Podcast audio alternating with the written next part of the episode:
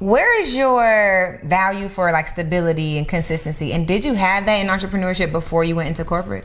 Yes and no. I had just started to hit a stride mm-hmm. like within the last maybe like six months of entrepreneurship and actually i really hate that word i hate the word like entrepreneurship i hate the word entrepreneur and i really feel like low key a fraud when I use it because I feel like when you're running a business, a business, and it's just you and maybe an assistant or a couple other employees, like if you're still working in the business, like Ooh. you're not really an entrepreneur. You're I really you. more like a yeah, you're self-employed. Mm-hmm. But I did have a level of stability with that because your performance always just dictates your pace. Those eye rolls. if y'all are listening to this episode, that eye rolls were real. Sorry. So I know that you'll agree, enjoying myself while I work is the vibe that I'm trying to be on. So I want to invite you guys to Sidebar ATL here in Atlanta, Georgia. Sidebar, on top of the good food and live music, they have three different experiences. That means you can join me in the garden room in the gold room if you want to try the top of the line hookah. And they also have the dungeon where I hear what happens in the dungeon stays in the dungeon. So it's the perfect mix. If you're here on business or you want to blow off some steam after work, you can meet me at Sidebar ATL so that you can have a little bit of dinner and then turn up afterwards if that's your jam. So check us out, 79 Poplar Street here in downtown Atlanta, or you can call 678 800 0741. Let's get it. Work and play at the same time right? Welcome to the Work and Play podcast. I'm your host, Ariel, and we have a really cool guest today. I think she's family. because you never know with Ancestry.com. Listen, we have Miss Joy Young here to young, join us today. Young and young. Young and young. so, wait, when I met you, you were we met at a, um, a, a mutual friend's mm-hmm. party. Victoria's yes, yes. party, yeah. And as we were talking, you were talking about like your rebrand, and your personal rebrand, and then you also were talking about like your entrepreneurial endeavors. I think it was then that I got really like connected to you, and I was like, "Oh, I gotta talk to her." it was like that was lit. Now, soon after, you were like, "Girl, my story is shifting," and that's when you took that job at corporate. So let's start there. Well, the timeline is just a little off because uh, when we met, I had already taken my corporate job, but I was already starting to have doubts. Mm. and that was maybe about hmm, maybe about four months into me having a corporate job. And so at the six month mark i just realized that it wasn't really for me. But it was really interesting because like i was telling you before i've been um, in some capacity, an entrepreneur or had like an entrepreneurial sense because I always worked in sales. Um, you know, I ran my web design agency, but I started to get random, randomly. I got three job offers within like two weeks. Like, and I didn't. I don't even have a LinkedIn, y'all. I know it's sad, but no LinkedIn, say, LinkedIn no, no LinkedIn, no resumes posted anywhere. But I'm a strong believer in your network is your net worth, and so you know when people are looking for um, roles to fill, you know they're gonna check with their colleagues they're going to check with their associates and see if anybody has recommendations and it just so happened yeah. that i got um, three job offers and so i said you know after the first one whatever. But after the third one, it's like, okay, maybe this is a sign. Maybe I should start to consider it.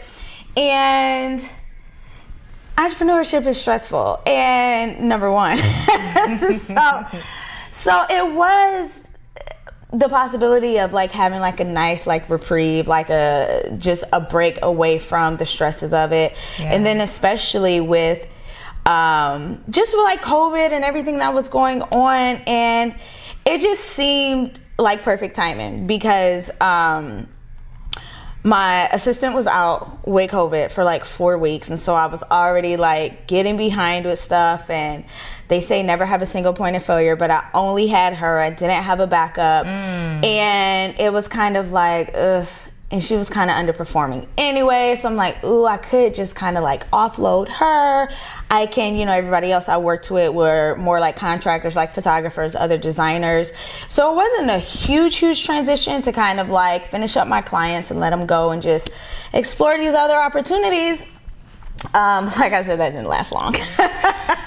didn't last long. But that's the thing. And I want to jump right into that because one of the things I didn't know that you hadn't had another corporate job. Like that, Mm-hmm. that six months of a time time span in corporate was enough for you to know like this is not for me. Mm-hmm. But a lot of times you hear a lot of people going from corporate. They've been in corporate their entire career, Mm-hmm. and then they have to divide, like de- decide a new. Um, develop a new relationship with entrepreneurship Mm-hmm. now for you what are your like so where is your value for like stability and consistency and did you have that in entrepreneurship before you went into corporate Yes and no. Um, I had just started to hit a stride, like within the last maybe like six months of entrepreneurship. And actually, I really hate that word. I hate the word like entrepreneurship. I hate the word entrepreneur. And I really feel like low key a fraud when I use it because um, I feel like when you're running a business, a business, and it's just you and maybe an assistant or a couple other employees, like if you're still working in the business, like you're not really an entrepreneur. You're I really you. more like a yeah, you're self-employed. Um, but I did have a level of stability with that because um, your performance always just dictates your pay. So it's like if I need to make some money, then I can hustle. If I want to chill, then I can. And so it was stable in the sense of like I know how to get it if I want it, and if I don't want to work for too much, shoot, I had, you know I don't need to Yeah. kind kind of thing. Um, and it was stable in a sense of you know based on history. If I invest this much in ads, or if I invest you know this much time in writing my emails or posting on social media, I am for sure going to get ten leads or twenty leads or seven leads or whatever. It's it's, Yes, the it math works math. out. Yeah, yeah. it's just a math game.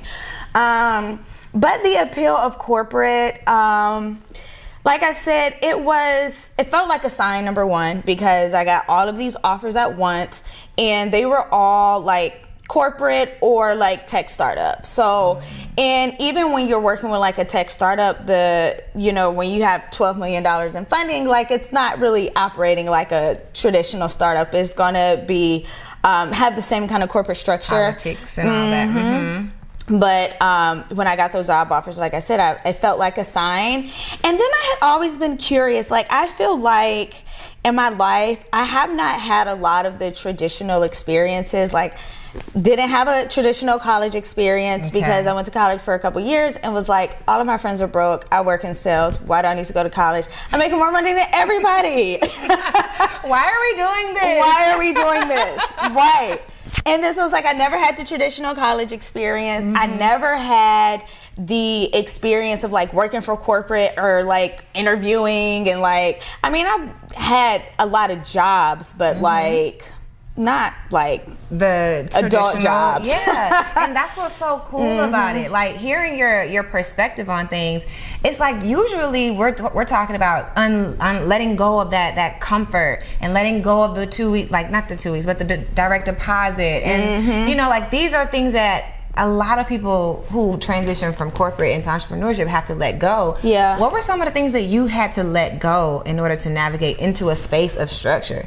um not being able to do things my way. Like not being able not even not not not do things my way.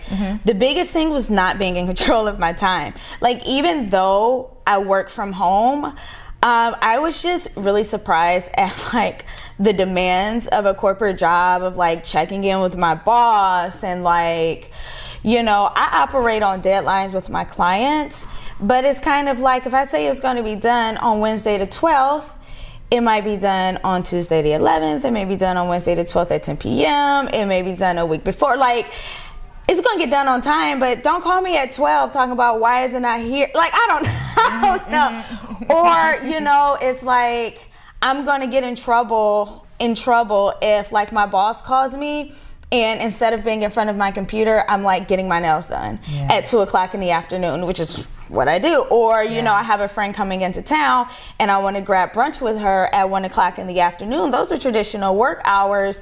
And I just felt like it was really impeding on my life. And um, I just feel like you spend so much of your time at work. I want to, I mean, that's a big part of your life. Like, I want to have a little bit more control over my time because for me, that's the most valuable resource. Like you can't get your time back. Like I can spend all my money and I can make it back tomorrow. But I, what, what are you gonna do when you spend your life Yes. with no control? And it's just, I just don't want to live a life of regret. Mm-hmm. And I'm just like, dang, if I want to take a trip on a Wednesday. Y'all gonna be calling me at 11 a.m. talking about why are you on a plane and not in front of your computer? Yeah. Are you still trying to get a leg up on your entrepreneurial career? Now, I told you about the morning meetup, the community that was created for the betterment of entrepreneurship. And we are cooking up some really cool things. Now, here's the thing if you join today, you can actually get in for 60% of the original price. So, if you join today, all you have to do is download the app, and I provided the link below so that you can join us. We have community, we have a book club, and it's the largest group that meets every single day, Monday through Friday at 8 a.m., to literally get a head start on entrepreneurship. So if you're still trying to grow, you don't know what your business is going to be, but you know you want to be an entrepreneur, this is the community for you. So check out the morning meetup, click the link below, download the app, and join us today. So it's the life freedom for you. It's- it's the freedom for me. It is, you know, and I never, um, I never realized that before. I heard um, this theory that humans basically have um, four main motivations for like making money and um, excelling in their career, and that's the thing that like drives them when things get hard. And some say it's like freedom, freedom of time, freedom of location, freedom to do what you want. Um, two is like love, sex, and relationships. So, like, why do you want to make money so you can be cute and catch a mate, you know, or is it for, you know, status and recognition? You want to thrive and you want to make a lot of money because you want to walk into a room and people be like, you know, that's that's the man or the woman. And the fourth one, um, is material things like I want to live in a nice place and drive a nice car and wear nice clothes. So those are usually the fa- main four motivations. And a lot of times they would say like, "Oh, test your motivations, like what what trumps what." And sometimes use the example like if you couldn't leave your hometown or wherever you live right now for five years, um, but you made all the money that you wanted, or you couldn't leave, li- or you couldn't leave your city for five years um, if you want to live in this place, or you can't leave your city for five years um, if you want to have love. And so you just you kind of balance those two, and when depending on your answers will determine like what your main motivations were. But anyway, I say all of that to say I used to think that my main motivation was like, you know, just like a life of like luxury and convenience. Like I like to live in a nice place and drive a nice car and like, um, you know, order Uber Eats and stuff like that's just like the convenient life that I want. And then, you know, I'm like the secondary motivation is love and not just like love in a sense of like, you know, romantic, but like love in a sense of like I like to host game nights. You know, I like to go on dating is my favorite pastime though, don't get me wrong. um, so I was like, I don't care. I would be in my I don't have to I don't have to go no my I will let my passport expire. I do not care cuz I would rather um live in a nice place. If my pla- if my home is comfortable, I'm cool. I don't need to be on nobody's beach because my house is my sanctuary. But um, I was wrong, obviously, because that was the main reason why I left corporate, not having that um, freedom to do. And then I had to be pissed when they'd be like, "Oh, we need you to come into the office in two hours," and I'm like, "I did not plan on doing that today." So now I gotta, you know, stop my plans and go, even though. It wasn't far from my house, but the point is, it's like, dang, you can just just- call me when you need me. Yeah. I gotta stop what I'm doing, come in, and I gotta answer every phone call, every text. I can't take a nap when I want. Like, Yeah, so it's it's really the life. So what is the work? What is the difference in the type of work? So you were hired into corporate to do graphic designing as well? No, um, and this was another reason why I took this job particularly because it was a role that I felt like was um, stretching me beyond my current capabilities. Um, and I, d- I mean, even though I was there for a short time, I did take a lot away from that. But uh, my position was director of operations, and so I got hired on with the skincare company um, that was going through, um, you know. know, their own their own um, reorganization. Yeah, business mm-hmm. model transition because they were transitioning to like a franchise model. So, you know, me coming in as director of operations, um, you know, my job was really to like tighten up all of their processes. And with me having a lot of experience on the tech side, on the back end, is like, I'm going to build all of your systems. I'm going to build all of your automations. I'm going to build your employee portal. I'm going to, you know, make you a centralized um, basically software application where you can run your whole business through. So when you have franchises, they can log in and they can see statuses and just everything that you need to do. And that was a big. That sounds really cool. Yeah, it, it, it was a huge project um, from a technological perspective. Mm-hmm. But then it's also like, as director of operations, they're like, because you are basically recreating our whole like um, operation system like you have to be in charge of the people too to let them know what to do and where to go. Um, so that was the motivation because I was like, this would look so good on my resume if I ever do, and not even like if I ever decide to get another job, but just like as validation. Yeah, if yeah, like, credibility. yeah, if I wanted to sell, you know, grow this company or sell it, or maybe. Um, I don't know, but just having like director of operations for you know the skincare company, mm-hmm. um, and then I'm thinking about like, okay, this company does, you know, X amount of money per year. When they bring me on board, like I already, like, cause I could see, you know, just like looking at their operations, I'm like, if y'all just tightened up a little bit, right. you know, your revenue could explode. And so, mm. um, just kind of from a selfish perspective, like this would be so good. And then, you know, the satisfaction of like building um, something that's a little like beyond your scope of capability, but not so far that um, you're gonna like crash and burn. But it just it was a nice challenge. And then it's like you do that and you can get paid for learning basically exactly. and mm-hmm. you know so let's talk about that so you first of all you went into the opportunity. Yeah, you said selfish, but honestly and truly, you were thinking, I'm going to 10x or I'm going to XX, whatever, mm-hmm. their um, operations, their sales, their costs, whatever. And so you actually had a goal of transforming their mm-hmm. office space. So, so, even though it was going to look good on your your resume, so to speak, like it was going to like, really truly have yeah. um, an impact. Now, the thing that, that I feel I've experienced in roles is you go in with these like really cool ideas of how you're going to execute. So outside of like the life, you know, this imbalance, when you got on the role, what was it like? Like, what did impact truly feel like on a day to day basis? Um, those eye rolls. if y'all are listening to this episode, that eye rolls were real. Sorry. The best way to support the Work and Play podcast is by subscribing to the YouTube channel and by going to your favorite podcast player to subscribe and rate the Work and Play podcast. That's all you have to do. So if you are liking the Work and Play podcast, the content, the stories that we're sharing, and you know that this will help someone, go ahead and share the content to someone who could actually use it and help them on their journey to transition from corporate into entrepreneurship. Now let's get back into the episode.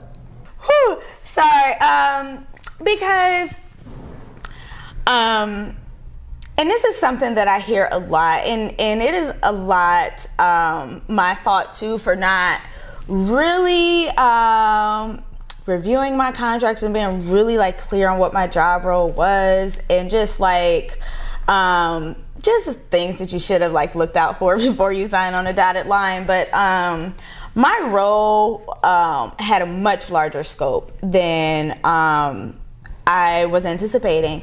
And just it really don't even have anything to do with corporate per se, but just that particular position. I just didn't feel like I could be, I was being effective as I wanted to be because I'm mm-hmm. like, I am only one person. And even if I'm working 60 hours a week, like, you know, building a software on the back end is, takes a lot of time. And now you want me to be managing the staff. You want me to be making the schedule. You want me to, you know, be hiring folks and mm-hmm. doing interviews. And, I understand that the um, role director of operations entails a lot, but um, I feel like they oversold um, the company to me, oversold their financial viability. Number one, like that was a big reason that I left because I'm like, this business is a house of cards, and I'm not to be here when y'all collapse. Mm. And no wonder I don't have the support that I have, and y'all are making all these excuses why I don't have the support, but it's because y'all don't have the money. Yeah. And you know, they they they felt like hiring me um, was going to be a band aid for all of their problems because they're like, oh.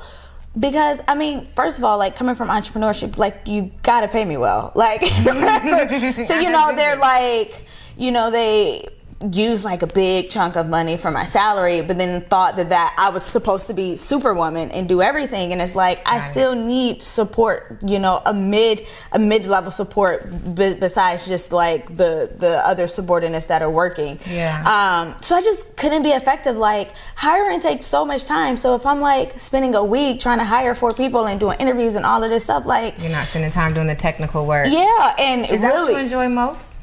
um, yeah, yeah, probably. Um, yeah, I mean, I feel like I'm a good manager of people, but um, it's just a lot sometimes dealing with just the headaches that come with people. Like, just, you know, even stuff like when people are tardy, like, we got a business to run. Come on. you know what I'm saying? And it's not even necessarily like the interaction of people or like managing people, but it's like, you know, that just adds, you know, you got 10 employees, that adds 10 more, you know, elements that you have to keep spinning correctly. Mm-hmm. And, you know, the reason that they brought me in for operations because their operations were so messed up. So it's like I'm trying to build the system while y'all are still like I'm trying to fix it as y'all are still using it and build something new and you know manage the employees. It, it was just a lot. I And- so, so in the six months, and, and honestly and truly, I'm thinking about the. Um, there's a book called 90 Days, and I cannot remember who it's by. It's this big green book, and I just can't remember the, the 90 author of it. I don't know. It's it's like one of the like um, best books if you want to succeed in a transition within corporate because Mm. there's so many different politics. So many different personalities. It works for like large corporations, but then Mm-hmm. it, like we, as you mentioned, the politics and the structure and the the seed money that's going into the startup there it's just making me think about the the navigation that you would have had to do, to do to like be successful in that role and play to the politics as opposed to doing the technical work which it sounds like it sounds like you didn't get a chance to do so much of that so and then also you mentioned that the role that they offer and which happens a lot kind of like you know bait and switch right Exactly. That's exactly it. girl i want to go into your dreamer mind though because as entrepreneurs we dream you also said problem solving which i definitely want to touch on as well um, and maybe in this in this response you can share on both like as an entrepreneur you are a problem solver but we're Mm-hmm. also like dreamers and we're like i want to do this great and wonderful thing Yeah. and i'm gonna blow it out of the water so you're thinking you're gonna save them you know x amount of money in doing a project when you went in what was the number one problem that you were like, I know I could solve this? And how, what was the project, or what did you think? How did you think you were going to solve it? Um, the number one project when I went in, um, probably. Uh,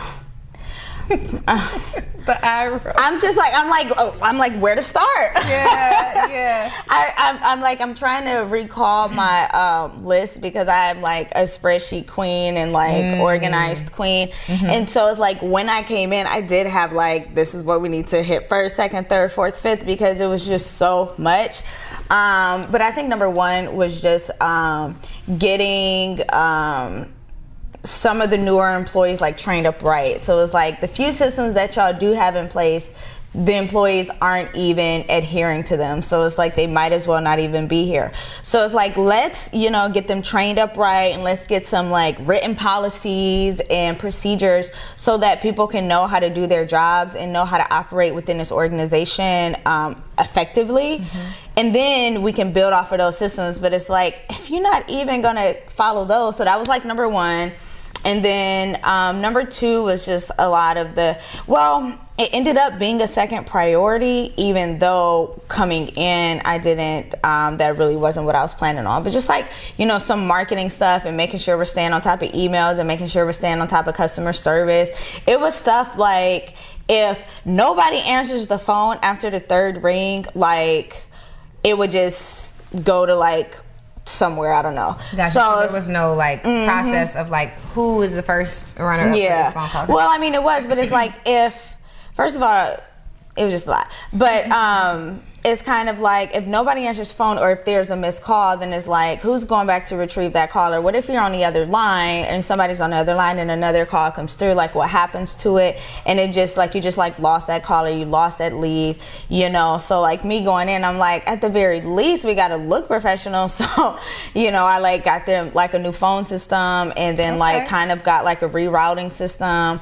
But then it's like we're kind of short staffed when I came on board, so it's like okay if nobody answers the phone phone after the fourth ring. Like you don't just want it to die, so then it's gonna ring my cell phone. But then I should not have put that on myself. So now I'm answering the phone too when people are calling in, and I'm answering emails and just lower level stuff that. Um, was like detracting from like my main like vision for the company and it was like i was stuck doing some lower level stuff because y'all don't have money to hire people okay because you spent all the money on my salary but i just don't feel like that was a good move on their part. Got you. Investment in mm-hmm. terms of what mm-hmm. exactly they needed. But it sounds like, and we haven't even gotten to the chunk of like the part that you probably enjoyed. the first two parts took so much because you have to get the infrastructure together mm-hmm. before you can mm-hmm. do the cool, the yeah. cool work.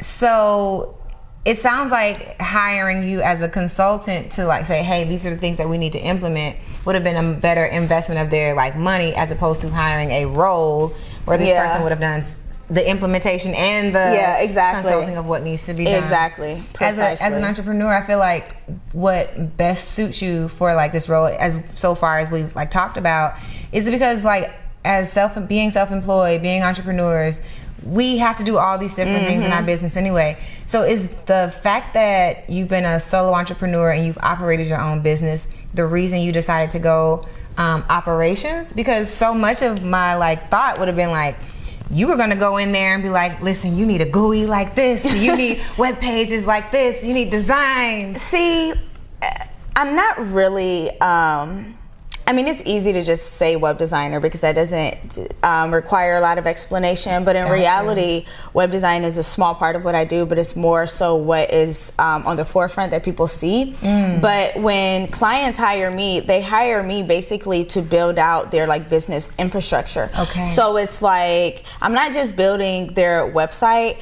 but it's like I mean I am, but like on the back end of their website, all of their processes are like being funneled through that website, and everything's integrated so they can just log in and they can see everything they need to see and do everything they need to do.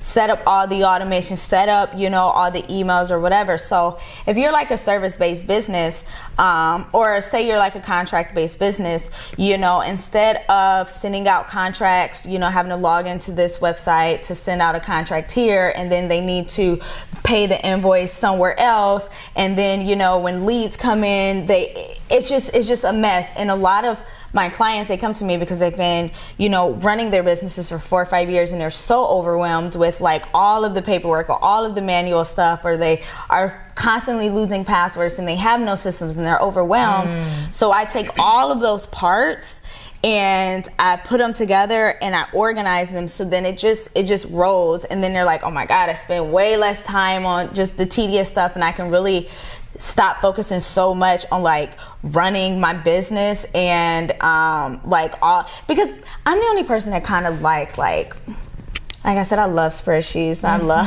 like I can see administrative kind of stuff. But most people are like, I don't want to do this, and but it's important.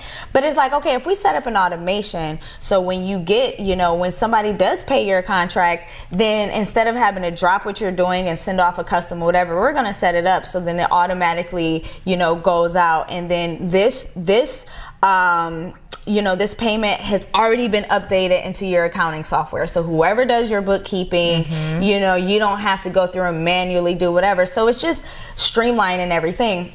Awesome. And so when when this company was looking for essentially that role but on a bigger scale, um, and the fact that I've been kind of like wearing all the hats. So they like the and I, the fact that I worked in sales as well. That's why I said the, the scope of it was so much larger. Yes. Because they're like, we want you to do operations, but you, we also want you to increase our sales. And since you have a strong background in like sales psychology, we're going to want you to implement that in like our copy. That's interesting. And just was a lot. it, it really is because I understand that you actually do have the cap, the cap the capacity meaning like the the wherewithal, but then like like the capacity of doing that for a whole startup, that's a completely different thing. And so to be hiring someone for the sales capacity and the operations mm-hmm. capacity, that doesn't make any sense in in like a hiring decision, and it that's really really mm-hmm. terrible. But then also it makes sense on on this side of things because now I understand though you say web designer, you are you are essentially like helping someone get their processes mm-hmm. in place because through that funnel and the way that you described it was awesome. Through that funnel, though they're coming to you, they might be looking for a nice website. It's like, yeah, yeah honey. But in order for it to work the way you yeah. want, you actually have to have all this stuff in the back. So, in terms of your client transformations, and I'm also curious, like if for you and your your business identity like if it started off as one thing and now it's web designer as your client transformations have changed um, it has been pretty much this from the beginning, but it has just gotten um, just a lot better mm-hmm. um, because I got into it, like I said years ago. I used to just do it like as a hobby, like um, just just as something to do, just as a hobby, and just to get like a little bit of those technical skills. But um, yeah, maybe about like six years ago or so. I really just wanted to get out and like do some traveling, and I, I had a I had a plan to take like a, cr- a cross country year long road trip, oh, nice. and like I just wanted to do some traveling. But I'm like, hmm, okay. Uh, and I just kind of had to reverse engineer how I was going to make that happen. Got you. So yeah, go ahead. No, I'm oh. there. I saw. You know, sometimes my light bulb comes on because mm-hmm. you're you're so. As I'm listening and I'm getting to know you, you're very much uh, live work to live personality, mm-hmm. and you're like, okay, so this is the life I want how am I gonna do that? Exactly. Let me back into a career that's gonna allow me to do that. That's the reason. Yeah, exactly. I'm there. and I just like did like I literally sat down and I just like took inventory of my skills, and I was like, which one of my skills are the most monetizable? Is that a word, monetizable? I, am following you. I'm following. So, so I mean, I was today. just like, I can do web design. I can do that from anywhere, and um, yeah, that's it. So you know, I just started you know, going through, I already had like some, you know, in my portfolio per se, and um, you know, I just every every time I got a new client, I would just charge like fifty dollars more, hundred dollars more. So mm-hmm. then I'm like, I'm um, I'll stop charging more when they start. Um, balking at my prices but you know as you just get practice and then you learn other things and then um, in the beginning i was pretty much just taking um, any client that came my way, any referrals I was getting, any whatever, I was just taking them. And then, you know, as you do enough of them, you first of all realize like what kind of clients you like, what kind of clients you don't like. But then you start seeing like patterns emerge, like they're having the same kind of problems. And then, you know, because I was working with like startups, but then I was also working with like, you know, kind of established businesses that needed a change.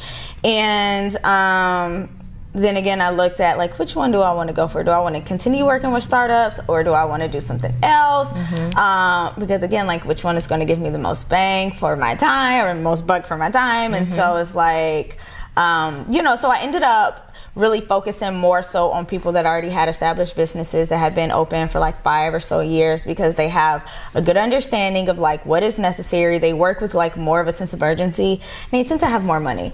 And I realized like the higher prices that I charge, the less lower maintenance clients come my way. Mm-hmm. Like, mm-hmm. you know, when you charging you know when you when your prices are cheap you you attract like cheap people and then they're like you know little $500 they feel like you're ripping out their soul and they're calling you 20 times a day and like i felt like oh sorry i don't mean to yell.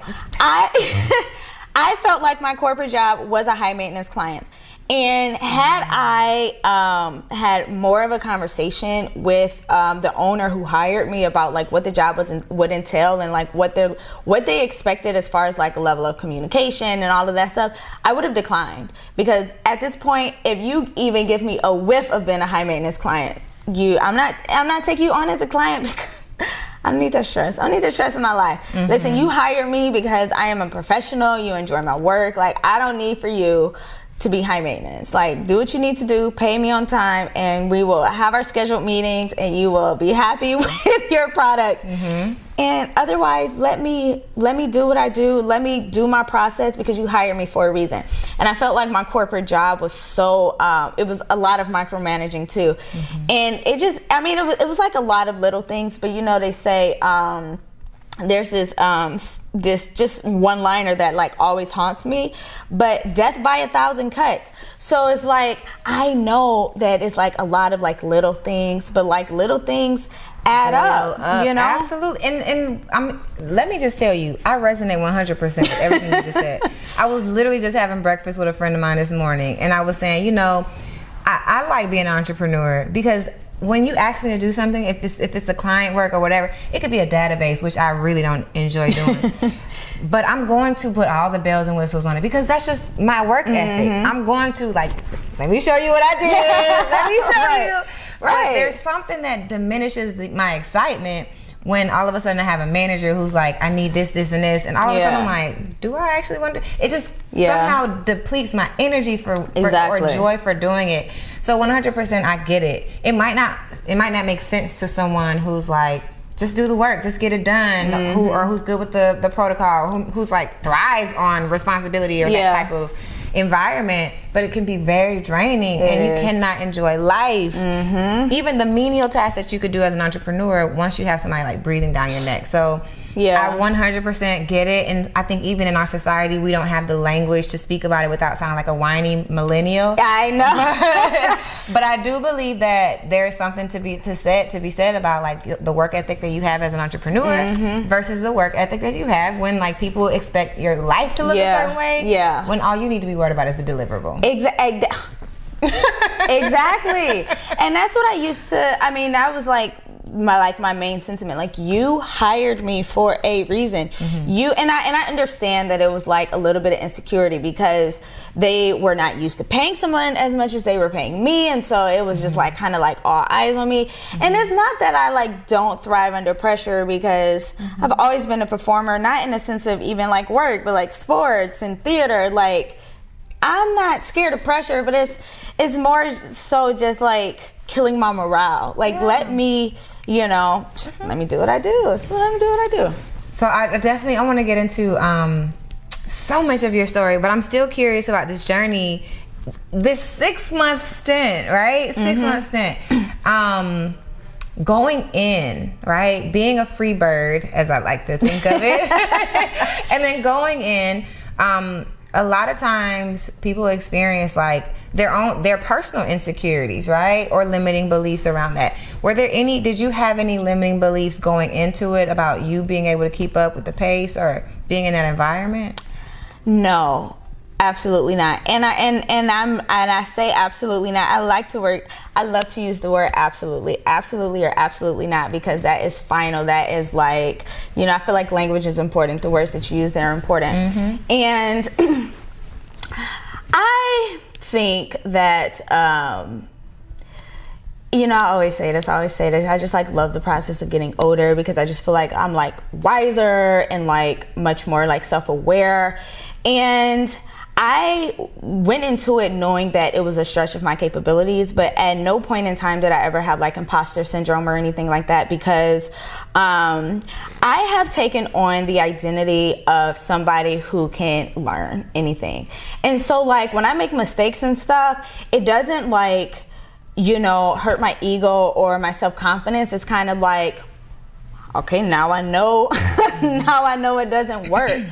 and, um, and so it's no, I didn't have like I felt like I just feel like you can do anything, you can learn anything, you can learn anything. Like that is what is amazing about like us humans versus any other animal. Like we are the ones that have like consciousness. We are the ones that have like forethought and um, we are the only creature that like simulates the future. Mm. So it's like if I am encountering a problem, then I can kind of like work through it before I work through it mentally before I work through it physically. And you know, you can pull from podcasts you listen to or the books that you read or your own personal experience to kind of like um, you know craft a game plan and it's kind of like if it don't work it don't work and I love that. It, it'll work next time and if it don't work next time like you know i just don't feel like i'm incompetent. So it's like it's not like i feel like i was going to be in there making stupid mistakes. So that's why i'm like you know Yeah, yeah. it doesn't it doesn't rattle me. That's good. um but i am realizing that a lot of people don't have that mindset. So it's, it's it's hard to sometimes get feedback. Um and um, that actually led to like the dissolution of the relationship with the corporate job I was with. Just, um, you know, the owners were just very um, not able to take feedback, not even criticism, but just like feedback. Um, but that's I'm um, diverting at this I got point. you. at this point, you're like you're realizing, hey, these are the things that the company can actually do, and you're sharing it from your perspective. But you feel like they didn't necessarily receive your your advice on how Mm-hmm. things can be better. And though you didn't go in with any like thoughts of in um, incompetency or inadequacy, you probably came in more solution oriented. Of course. like they were thinking, I'm not even sure what they were thinking. A lot of times people get mentally, especially when you're the owner, like you're emotionally Yeah, tied yeah, to the business. Exactly. you might not even be able to hear constructive criticism exactly. at some point. So I, I get both sides 100%. I am curious about your time or your decision to actually leave. I left my so the, before I left corporate, I took a new role and I quit five months in. Oh, so, so- hearing your like hearing your story, and I talk about this all the time. I'm like, you know, uh, your your your next job does not have to be forever, but for some reason, when we put in that new job and we get a job, it's like I can't leave after five months. It's gonna look terrible on my resume, and it's gonna. And I don't know how to unshackle 100% that from a person who's like been corporate their entire life. Mm-hmm. But what I can say is, you know, it's okay for you to change your mind. And that's one of the things that I say for people who are just used to corporate. You are making a decision to go in and go out. So, what were the emotional things or mental things that you were going through to help you like make your decision or was it like super quick? Well, no, it was. Um, I was. I was kind of not kind of. I was was agonizing about like whether I was going to leave or whether I was going to stay. For one, and I also feel like I like low key manifested the like the the the negativity on which like I left the company. Okay. Um, but I was agonizing because I already saw that the the the the owners did not and the board like you, nobody took feedback well. So it's like uh how am i going to navigate even leaving you know? Because you have to be like honest like if they say like why are you leaving like you know but anyway anyway Yeah, no, you. but it um, sounds like you were thinking through like the navigating the relationships, trying to keep certain things intact. Mm-hmm. Yeah. Mm-hmm. wanting to be truthful, hold your integrity, but then also, I guess, set your boundaries because you're like, what am I gonna say if they ask me? Yeah. And then, you know, I really wanted to um I felt like the like the I understood that it was a lot of other things that the job entailed. Um, but I really wanted to finish the big project, um, the big technical project, which was, you know, integrating all of the systems and overhauling their like operational system. And when I walked into the job initially, I thought that it was going to take me like you know, maybe three or four months. But at six months in, I was only halfway done because I was just inundated with, you know, so many other tasks. And that's why I was like, I just don't feel like I could be as effective on like really what needs to be done because before you can franchise, you need systems like then you can't, this is the Yeah. bare minimum if you want to open up the next 10 locations. This is the absolute bare minimum. But like I said, I felt like, you know, I was getting pulled away. And so I was really agonizing over it because I was like, first of all, I don't know how if I because I'll start from the end and then I'll back up. So basically, um, you know, I went to the board and I was just like, um, I really want to see this company succeed and I really want us to hit our goals. And if we are going to hit our goals, we need to, I need to finish the software. We need to, you know, hire these next three people and then whatever. But this is what needs to be the priority. And, um, I, like I said, I'm not able to be effective. I, I need, and I had like, and I guess in retrospect, I guess I could have presented it differently. Um, what do you Um, mean? because they took it as an ultimatum. I was basically like, um, and maybe this is just my attitude too. And I, I, swear I didn't go in with this attitude, but I mean it is my underlying attitude. But it's kind of like I don't need to job. Got you. So the the opposite of desperation is here. It's like, listen, this is what y'all need to fix. Yeah, basically, it's like I want to be effective, and um, I am not because also it was it was approaching the time in my contract that's like I start to get um, like revenue share, and so it was like first of all, okay, I I low key took a pay cut taking this corporate job, but you know the possibility of um, you know the offer of getting like stock options um, which the value will directly depend on my performance i'm like it's sales 2.0 mm-hmm. so it was like okay i'll take a little bit of a pay cut on the front end with my salary because I know once I hit, you know, six months in, then I'll get stock options.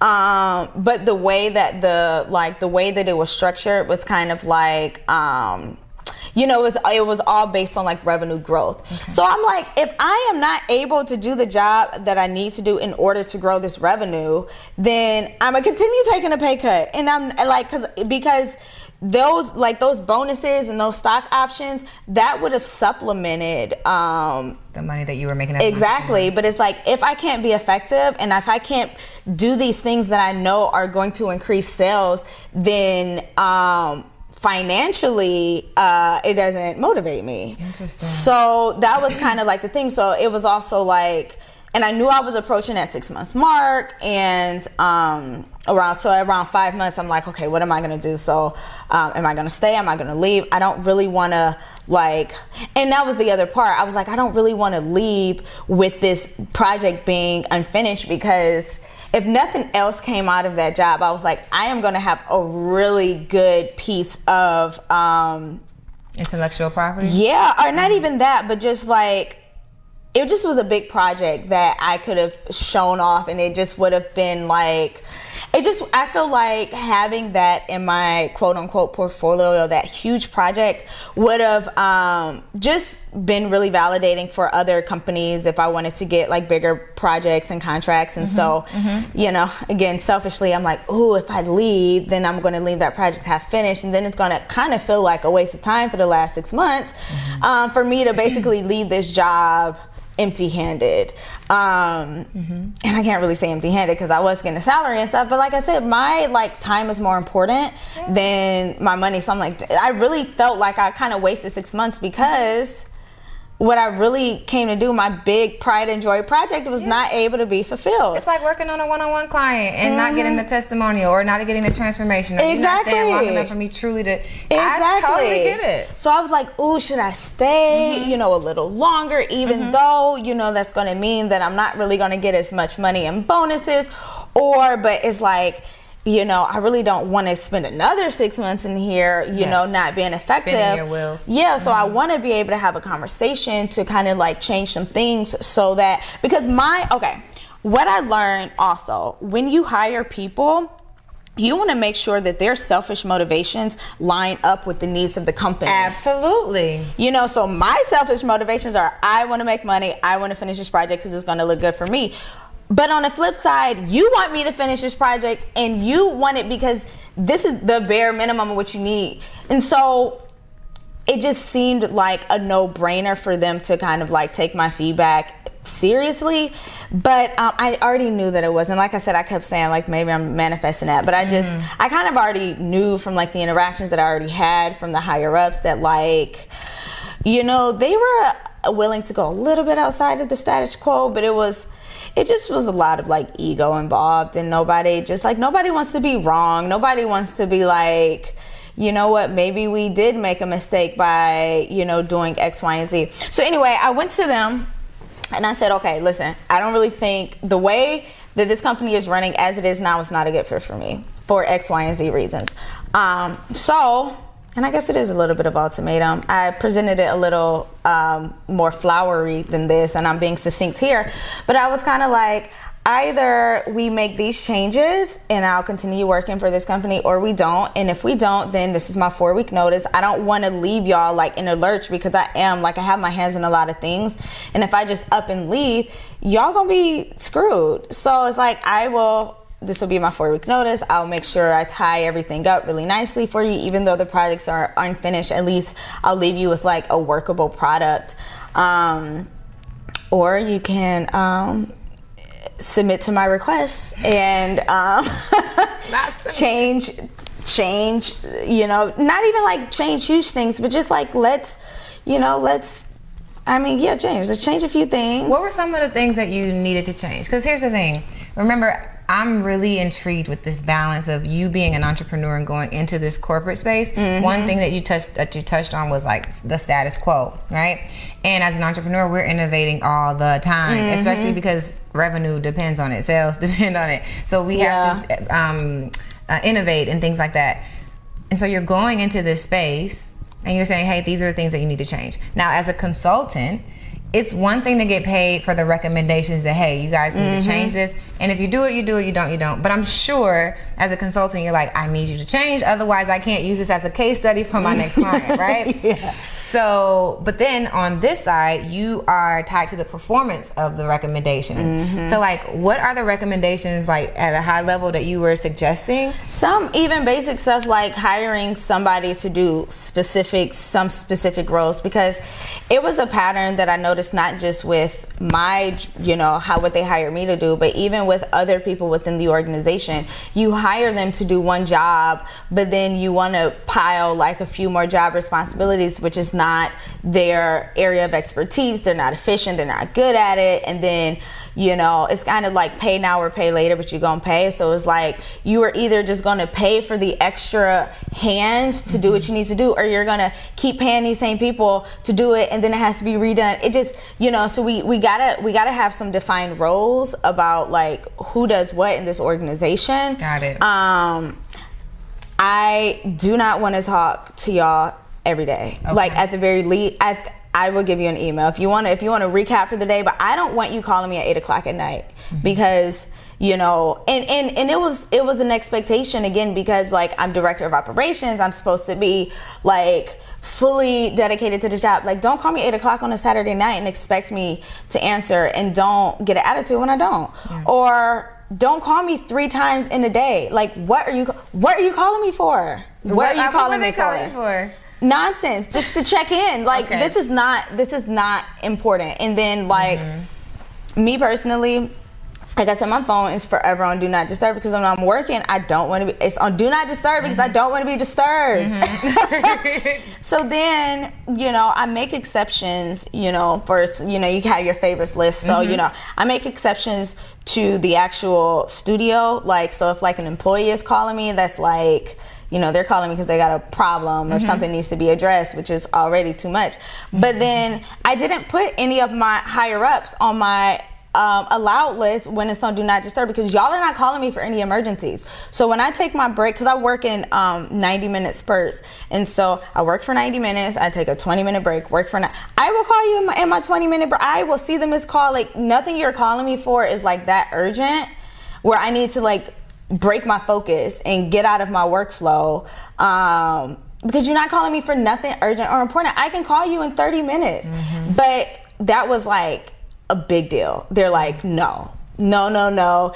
If we call and you're in the middle of something, you can just answer and say, um, you know, I'll call you back. But I'm just like, you you have now disturbed me We might as well talk. yeah and so it was like stuff like that and then um you know some like accounting stuff like we need to allocate like i see the budget. So we need to allocate less money over here more money over here. Like you know they hired me in. So one of the one of the um, benefits I felt like, like I said, I told you, I feel like they oversold me. The one of the benefits I felt like coming to um, a bigger company with seemingly more money is that a lot of the things that I want to implement in my own business, but are kind of expensive, um, but that will get you those you know that much better results. Mm-hmm. Um, I thought that I would have um, the access to implement some more things that are more expensive gotcha. than I otherwise would have spent in. I mean, because this company is making 10 times my revenue that I was making in my business. So you would think that you have a lot more budget for some of these things. Mm-hmm. And so it's like they hire me on, but I tell them I'm kind of like, like it's like if you hire me to like build your kitchen you still got to pay for the materials. So if you hire me to like, why do you think the budget ends at my labor? Like you, you have hard costs. You have costs for software. You have costs for security stuff. And it's like, it was like an arm and a leg getting them to pay for stuff that is necessary, let alone things like marketing, because, you know, they would have their like front desk people, um, because it was, it was a, it was a spa. So, you know, they, so services on site, products online, and um, like I said, they wanted to expand um, to different markets. So I'm like, you have your front desk people in their downtime doing social media, but they are not social media people, and you that's why you're not seeing traction in social media. Got so it. why don't you take a budget some some money away from your packaging budget, which is too much? Like you don't have to do all of this for your packaging. Like you could take some of that money and you can put it over here in marketing, you know, and to hire. They just they just didn't allocate their budget well, and um, and after seeing that budget, and then and then it was a COVID outbreak because you know they sell products online yes but it's a local service-based businesses so there was a week where the whole studio was shut down because every single employee that works um, locally got COVID. got COVID at wow. the same damn time so all the appointments were canceled, and that means yeah. Who is it? Who does it fall on to fulfill orders now in the package of orders? Me, because I live 10 minutes down the street and okay. you think that it's my job to do everything, to okay. pick up the slack for everybody. And you showed up. Of course I did. Mm-hmm. Of course I did. But it's like, you are not taking my suggestions to make this company viable. Like if this, you really can't afford to be shutting down the studio for two weeks. It's a major part of your revenue. Mm-hmm. And so we're in the age of COVID. So how about we allocate some more money to the online side of things? I got you. And it just, it, for me, it just is so obvious. Yeah. Now I'm like ranting.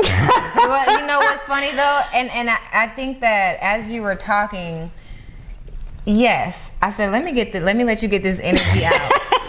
I said this energy is needs to come out. But as you're talking, some of the times we're on jobs and we have a clear solution of what needs to be made in a company. Mm-hmm. You see that the process is, is messed up day in and day out.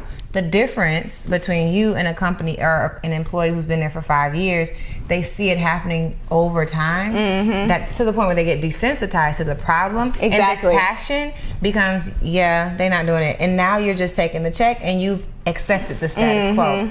So I let the energy come out because I one, yes, it, you know, listen, we are in the age of rents, girl. Hashtag rent.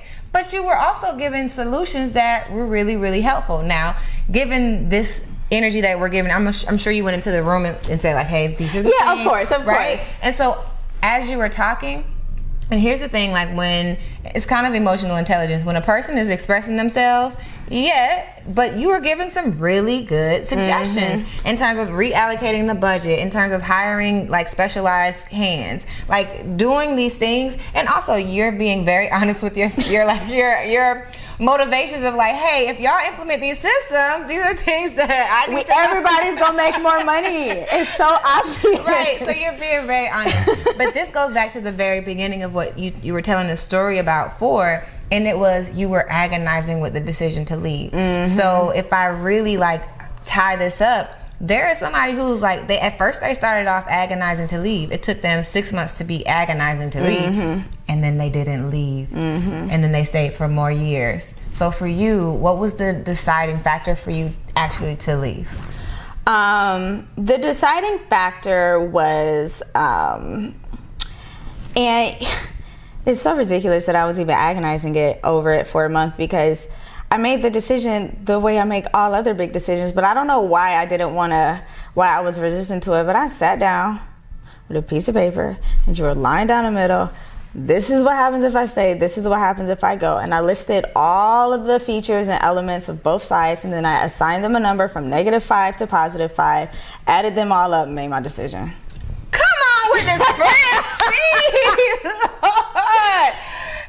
And I just, I think I was just agonizing because I really didn't want to ruin the relationship because yeah. those people were like, you know, kind of influential people, and yeah. you know, but ultimately, I once I like released that, I was like, let me just look, just take the emotional out of it. Like, really, let's quantify like what their influence really can be future wise for mm-hmm. me.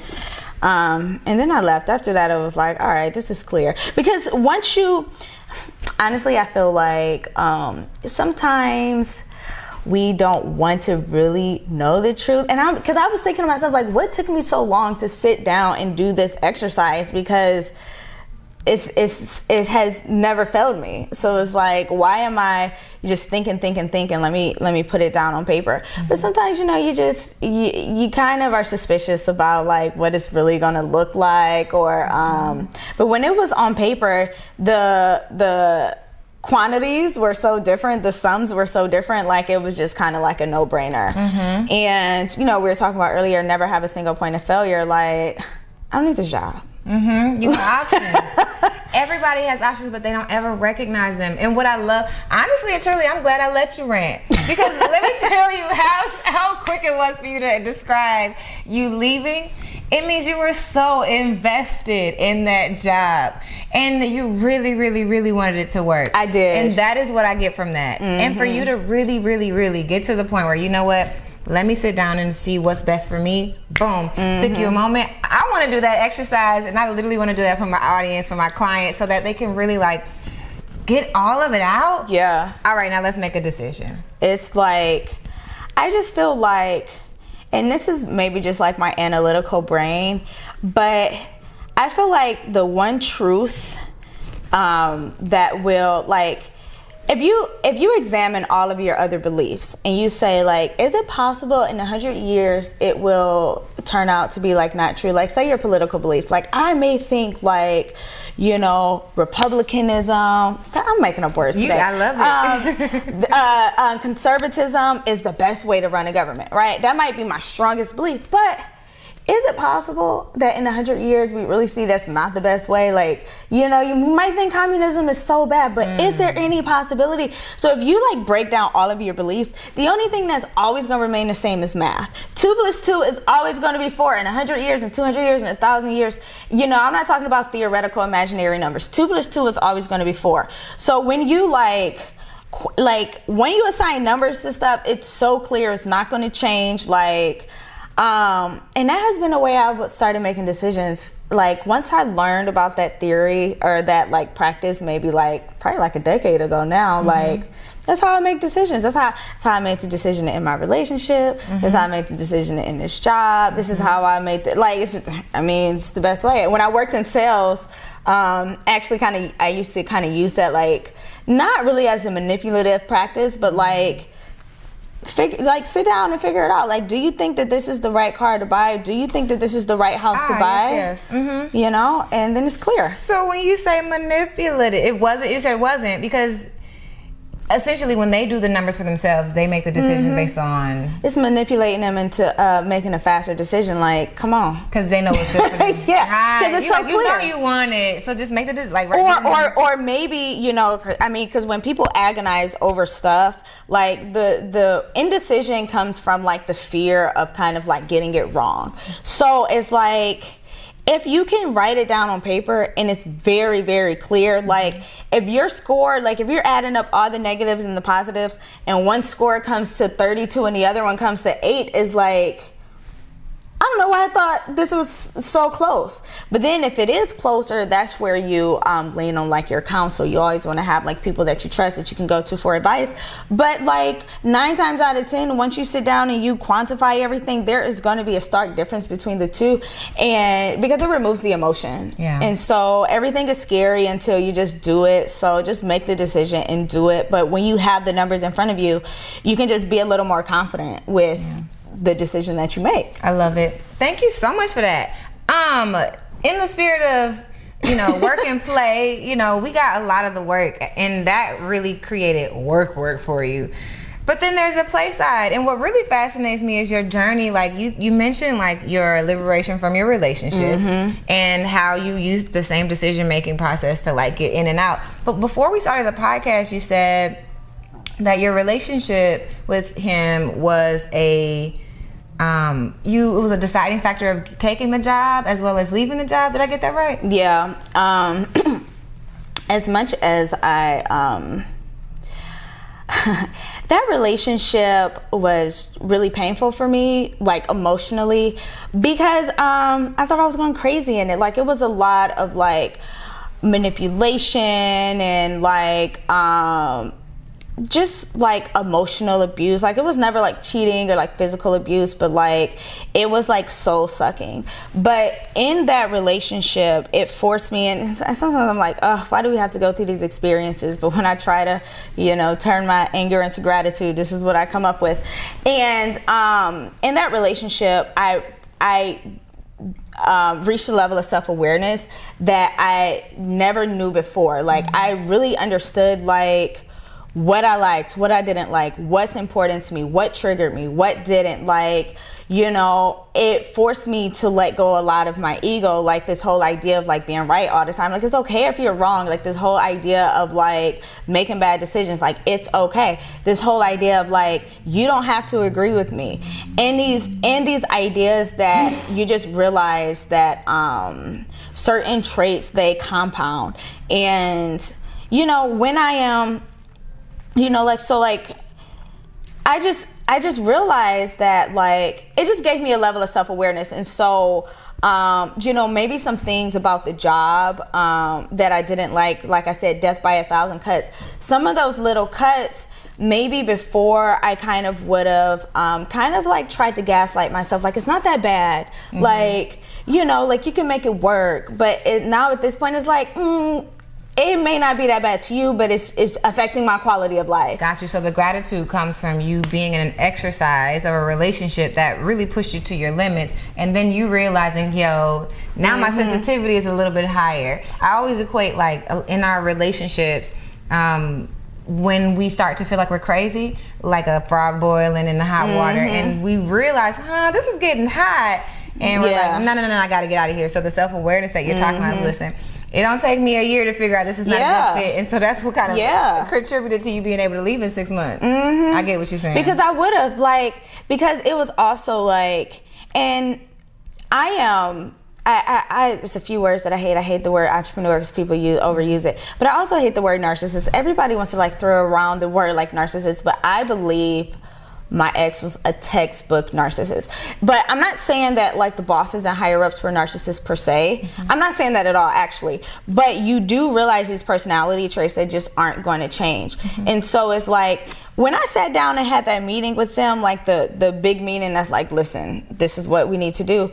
This wasn't the first time I was bringing up these concerns, mm-hmm. but you know they were always um, just like disregarded, or you know they would say like, oh well, think about it, but then don't, or um basically like a few times i heard like well you just got to deal with it. Like this is how it is. And i'm just like mm. you know it might be a little bit of ptsd from like constantly having like my feelings just like invalidated or dismissed in my relationship.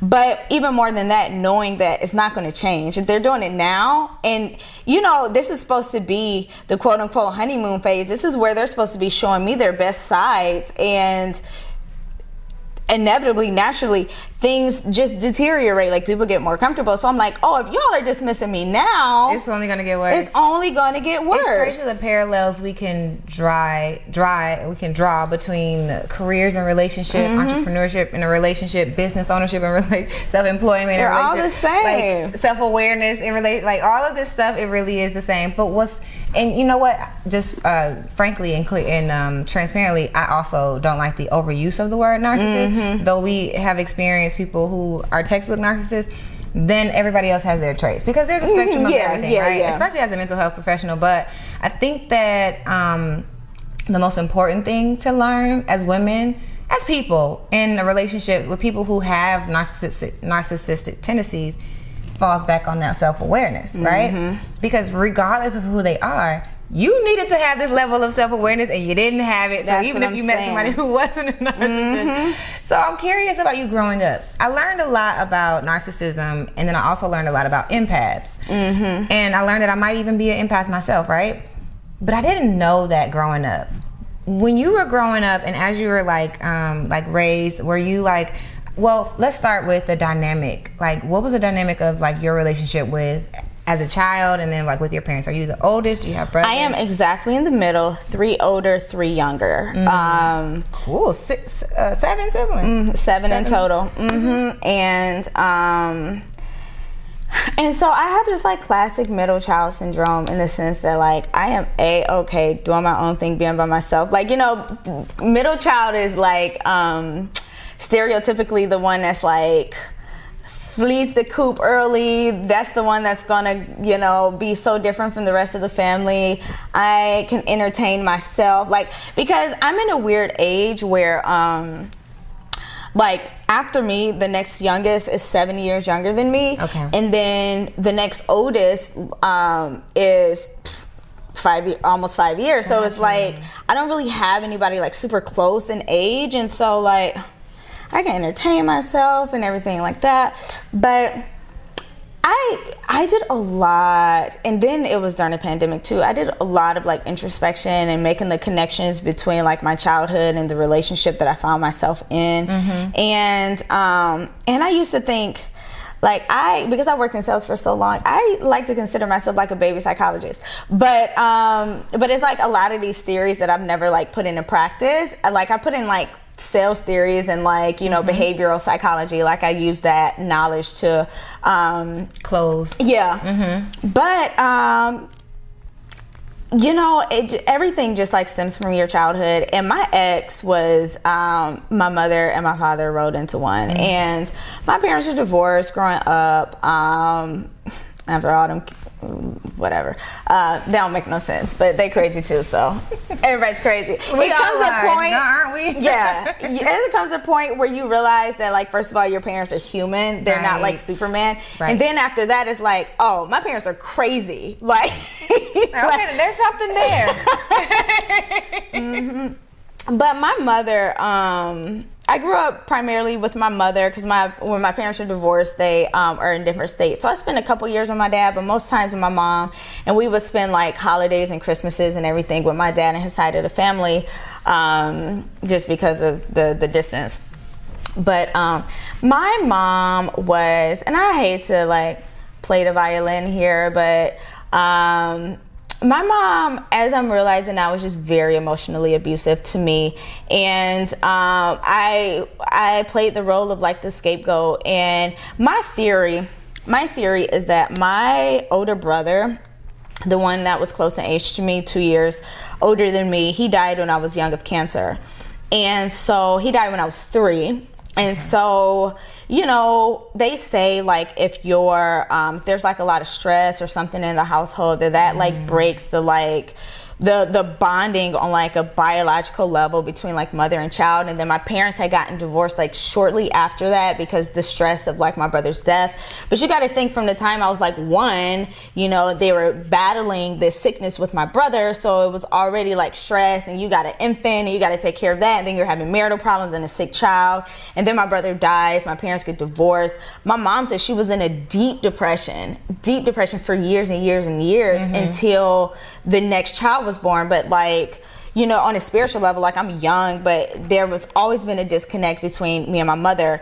And then when she had, you know, my next younger sibling, it's kind of like that kind of like is what snapped her out of it because the next one was like a boy and they, she felt like it was a, um, Lifeline or something? yeah. And it just like after that it was it was all good. But um I think because me and my mom never ever ever bonded, like I never felt like other people feel about their moms. Like, oh I love my mom. And I, I don't feel like she ever felt that love for me, like deep you know, it's my mom, I love her, blah, and vice versa. But like, and I just feel like she used to just take all of her frustrations out on me versus the other children because it's like this. This is my theory, at least, that um, you know I need an outlet for something, and um, I I just feel like my existence um, was just like burdensome at that point because I was like a toddler and I was needy, and my mom is like, I can't get a break. Like my husband is gone and my child is gone, and you know the other siblings aren't big enough to do that much helping, and um. And then, you know, later my father was like on drugs and stuff because he got into drugs after, you know, my brother got sick. And so it was like the disconnect from my father just being there, like not being there, um, really, you know, even though he was there, but like not really yeah. because of like his mental wasn't there. And then my mom was just, um, you know, angry and hateful and spiteful, and um, still is. And um, so it was like, oh, I find a person. And the way that I used to feel growing up was that I was absolutely crazy because it was a lot of gaslighting, it was a lot of manipulating the situation, it was a lot of accusations, it was a lot of whatever. And I used to be like, how are y'all getting this from this? Like, you know, just and so, I, of course, I'm going to find myself in a relationship that mimics those same like patterns from childhood. And you know what? What else is is big about that is because we come from when we come from these like um, family dynamics that isolate us, and we feel like okay, let me let me just get my sanity together. Then we create this lone wolf, you know, k- kind of um, environment which really allows another person to create that additional crazy. It's like from the frying pan Exactly. into the fire. So because we've developed these um, ways of life that makes things like healthy for us. And what I'm thinking about as an entrepreneur is like being self-sufficient and like being super focused on your own thing.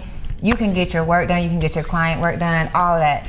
But then you find yourself escaping that family relationship and then finding someone else who kind of attaches to your energy and then things start to become a distraction again. Mm-hmm. So it's like constantly relearning that, which is, Yeah. brings us to this set, this third experience, which you you go on and you talk about like the self awareness that comes, which is amazing. I honestly I don't know why life has to be that way either. Right. but the lessons that come from, I do agree. It you know sometimes Yeah. you do have to turn your anger into into gratitude, and sometimes that is the way you do it. Honestly and truly, That's the only way I figured out. I think how. that you have shown really tangible ways that a person can make decisions even when they agonize. Uh, the way that you can turn anger into gratitude, the way that you can truly learn from some situations and not be not be uh, sore about you know a mm-hmm. childhood situation, but to realize what it was and still be successful in entrepreneurship. Mm-hmm. Honestly and truly, I'm like listening to like your story and you also said that this next go round into entrepreneurship is going to be different. Mm-hmm. So like as i'm listening to your personal development your relationship development all the things that you've experienced in, co- in, cor- in corporate and in entrepreneurship now that we're thinking about the things that you are grateful for when you say i'm going into entrepreneurship again and it's going to be different what does that look like and how what's what is for you? Really it's um it's going into it um I'm more so treating my business now as um, something to invest in, an asset, and so like um, other things I've learned over the pandemic is um, assets are things that make you money. Period. Um, liabilities are things that cost you money. Period. And on, you can only invest in assets. And so it's like you know, assets are vehicles for like making more money. Um, without your involvement. Sorry, I, I meant to put that in. Assets are things that make you money, without your involvement or like can make you passive income. And it's not that I'm like, I want to be removed from my business, but like initially when I even got into just, just this area of like entrepreneurship or freelancing or whatever it is, it was more so like, a job that I created for myself. And this time around, and it was because working for corporate, I mean, I they did have more money, so it's not like they were just like didn't spend money on anything, but um, and I just like I did see like you know I can't I can hire somebody to do that. I can mm-hmm. hire somebody to do this. I can invest you know more money in this. And so now instead of working so much in the business, it's me taking a step back and seeing what the business needs and me supplying the business with everything that it needs mm-hmm. so that it could you know essentially sustain itself and um, create like passive income for me. And when I say passive income, it's not like no work, but it's just like like you want to set up the infrastructure for things to kind of run without you. So, um, you know, that's where I am now. So it's like, I hate social media, but I've hired somebody to do social media for my business. So it's like now I can have that off my plate. And then, you know, you find yourself procrastinating, not you, not you as in you, but mm-hmm. you as in general mm-hmm. people, mm-hmm. when it's like something that you feel like is going to take a lot out of you or it's difficult or you just really don't want to do. And I find myself, um, just not doing stuff because I don't want to do it. And I'm like, you know what? I know you got to do some things you don't want in life, but like if I could hire somebody to do social media, then I will not procrastinate on other things because it's also like how you do anything is how you do everything. And so when you get into this, like everything is a habit. So if you get into a habit of procrastinating on, say, like social media, that is going to trickle into other areas of your life. So it's like, let me remove that obstacle mm-hmm. hire somebody for social mm-hmm. media you know like hire another backup designer never have a single point of failure if, if i'm sick then who who do i have to call on very quickly and yes.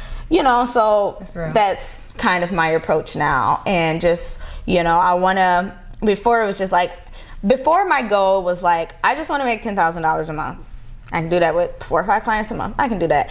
Now it's like, it's I mean, the money part is always always an incentive, but now it's like I want to create like a little more impact. So now I want to have like a bigger space where people can come and they can create their content, where we can get everything that they need for their websites. Where you know maybe people can take some financial classes or business classes and just create more of a community. And I'm so sick of everything being like online, so I'm like I want to be in person. I want to have like a, a, a, studio space of some sort. Mm-hmm. Um, and just to be able to like service more people and especially especially my people my my my my people my black folks Absolutely. you know because i feel like we are stuck on this cycle of exactly what i was doing like you can't pass down I cannot pass down to my children or sell it for that matter a business where I am doing everything. It, it's it's not an asset. It's not going to make me money in the long run. Like mm-hmm. because even though it's making me, even though the business is making money, as in it's paying me a salary, it's like my salary is really an expense. So for the business, so it's not really. Um, mm. It's not. It's that's, not. That's good. My salary yeah. is an expense for the business. Yeah. Yeah. So your your children would be inheriting an expense. It, I mean, that's what it is. Mm-hmm. So it's like, oh, so let me, you know, you know, just kind of just fill it out a little differently. Um, mm. So you can have something to pass on, and really at this point, is really have something to sell because I want to, um, I want to make an impact. I want to build a community, and I want to really, you know, help my people, and not just like, you know, with financial stuff, but just also like mindset stuff. I feel like. Um, I mean, you can hear I'm always like quoting stuff like, you know, I got really quotes, well. I've got quotes for days, but it's like those are like some like driving principles and sometimes it's like things are so obvious, they seem so obvious after the fact where you'd say like, "Oh, why didn't I think of that?" And I feel like a lot of families um you know, were like mine growing up where there was, you know, there was a lot of stress and instability. Mm-hmm. Like we grew up in the hood, like bars on the window, like they're shooting outside. We got bunk beds, but all the kids are sleeping on the floor tonight because they're shooting outside. So it's like, ain't nobody talking about financial freedom and um, the smart way to invest. Like everybody thinks like, oh, just buying a house, but is your house making you money? Like, I mean, from a financial standpoint, it's not an asset. Mm. I'm not saying that it's not valuable. Like if you could raise your family there, but it's not an asset. Mm. Don't kid yourself. You're, you know, you are spending money on it. It's not an asset until you sell it. And then when you think about all of those other costs, but it's just like you have like these big ideas that like once you really break them down, um, are not really. Um, good for our community especially uh, we are starting way behind the goalposts so um, that's kind of like where I am with business now. Like, okay, it's money, yes, but it's also like impacts but I also eventually want to sell the business because I don't want to, um, you know, I don't want to do just like this one thing forever. And, um, you know, I just want to live a full, rich life. And so it's like, um, rich as in like not just like financially, but rich as in mm-hmm. rich in experiences and, yes. and stuff. Love. Uh, exactly. Mm-hmm. Exactly. You know, so that's, that's what I'm on. Like, let me, uh, run his business and find me. Actually, I don't even know if I want a husband. I mean, maybe I want a husband. I don't know. Um, it's okay. TBD what I do see is that on everything with the social media that I do see you per, you actually doing, I am enjoying like the budding of like your new self and the new identity and you loving yourself. I think the last thing I saw was you like practicing your like split in the air, and I was like, listen, remind me, I need to get on my mat today because that is the life that I live, and I think that work and play is like that is the ideal you know exactly. but it's the balance that really can happen and mm-hmm. with that with more self-awareness and understanding how we own our time all these yeah. things that you mentioned I think we can get there. Yeah. And I think that we can be present in that working in play spirit. Absolutely. There's this concept I'm sorry, I'm always quoting other people. Do I have any original ideas? Probably not. Uh, Are there any original ideas? I thought I had one the other day. I was like, dang, I book somewhere. there is something um, in ecology called the edge effect, and it's basically where three, or you know, it's basically where different ecosystems, wherever they meet, that is where you'll find the most life. So wherever you know, like a source of water meets a forest meets a grassland, that is where you will see the most diversity, the most richness of life. Like if you go deep into the forest, you know, you've got like plants and stuff, but they, you know, they are shaded by the trees. So it's not a lot, a lot of life. It's called the edge effect. And so when you apply, and I realize the older I get, like nature is the blueprint for everything. So when you think about like a rich life, you know, you want it to be filled, you want to be healthy, you want it to be filled with, you know, love and laughter, and you also want to make some money and you want to have purpose. And so the objective is to, like you say, like work and play, find a way to merge all of those things because that is how you're going to get, you know, the richest life. Is there a way that you can stay healthy while you work? Is there a way that you can you know, expand your social circle or your relationships at work or at play or whatever. Mm-hmm. Try to make them all merge. You're the first person who has like described my vision with your words. Everybody's like, yeah, you gotta have a balance. And I'm like, no, I'm not talking about balance. I'm talking about life. Mm-hmm. Like, I want my life to look like this. And exactly. you literally just like embodied it with your words. Thank That's my like that is the pinnacle of like life that I'm trying to like reach, you know? Mm-hmm. They say like the four pillars of health are like drink water, get enough sleep, get enough exercise, you know, eat healthy. I feel like the four pillars of a good life are be healthy, make money, maintain good relationships, and find your purpose and fulfillment. Mm-hmm. So have all of those merge and you know, that's that's a good life. That's a good life. Like, what else is there to life if you have those four elements? Like, um, you got it. You got it. She understood the assignment. this has been awesome talking with you. Likewise. I have been excited about this conversation. Like, for all of the reasons that we just talked, it's the personal connection. Like, we only had a five minute conversation when we met. And I think that from that moment, we've been like, okay, girl, it's just been all ever since. Yeah. And so I love every single pivot that we took in this conversation. And, and I, I think that, but I really think that we can like take nuggets away. Like I can't wait till I chop this thing up because there are so many different nuggets that we can make to live the life that we want to live. That's what it's about. That's literally the, what it's about. The women who, well, women and men. I always have to remember that my life is not the only example of like me as a woman is not the only example of like living our self development, living mm-hmm. our self actuality. And there are men who are struggling with agonizing with like, yo, the future of the company or mm-hmm. the future of like hiring in this company. I'm the black, mm-hmm. you know, like whatever yeah. it is for you, if you were to talk to someone who is on their journey and they're trying to figure out like how do I make this decision? What would be your wisdom? Because we already got the exercise. We're going to use it. That's going to set some folks free. but what would the wis- wisdom be that you would tell somebody if they're trying to figure out how to live their best life? Listen, I know. Listen, they're cliches for a reason. Mm-hmm. They are cliches because they're true. Mm-hmm. I feel like. Just sit there. like, no, like, really. I feel like it's not unique advice but it starts with mindset. Like you have to have like the right mindset and not just like a positive okay i'm gonna be more specific. Mindset but specifically um, identity. Because how you identify is what drives your behavior subconsciously it's like your identity is number one and then it's you know your habits um, you know your discipline all only falls to um, the the level of your systems that you have and when you have systems in place they eventually evolve into like habits where they're just like um, subconscious. But all of your behavior is determined by your identity and how you think about yourself.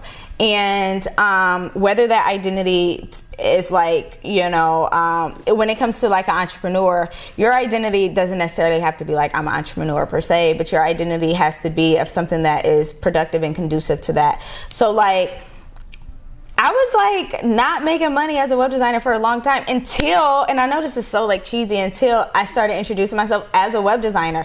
And then, you know, you're only going to change your subconscious by repetition. So now instead of when people ask me, um, you know, what do you do? It's not like, oh, I'm a, you know, bartender and I do websites on the side. It's like, I'm a web designer. And then once my language changed, um, it, change my identity and to where naturally my behavior, you know, followed that and to do the things that need to be done.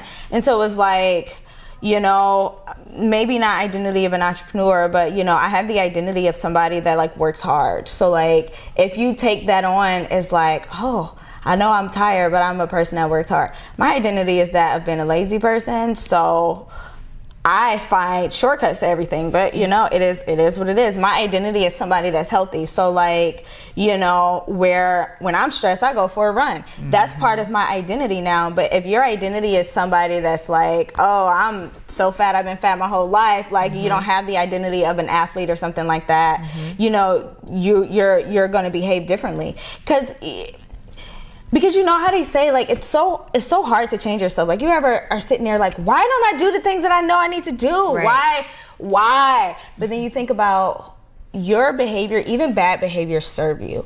And more times than not, they serve like your ego. And so, like, I mean, just just think of really like I used to like cry at the drop of a dime. Like I just like could not control my tears. Like whenever I was in confrontation with somebody, uh, I would just start to tear up, like until like well into my 20s, and I'm like, what is wrong with me? I'm not even sad. I'm not even intimidated. Like, what is it?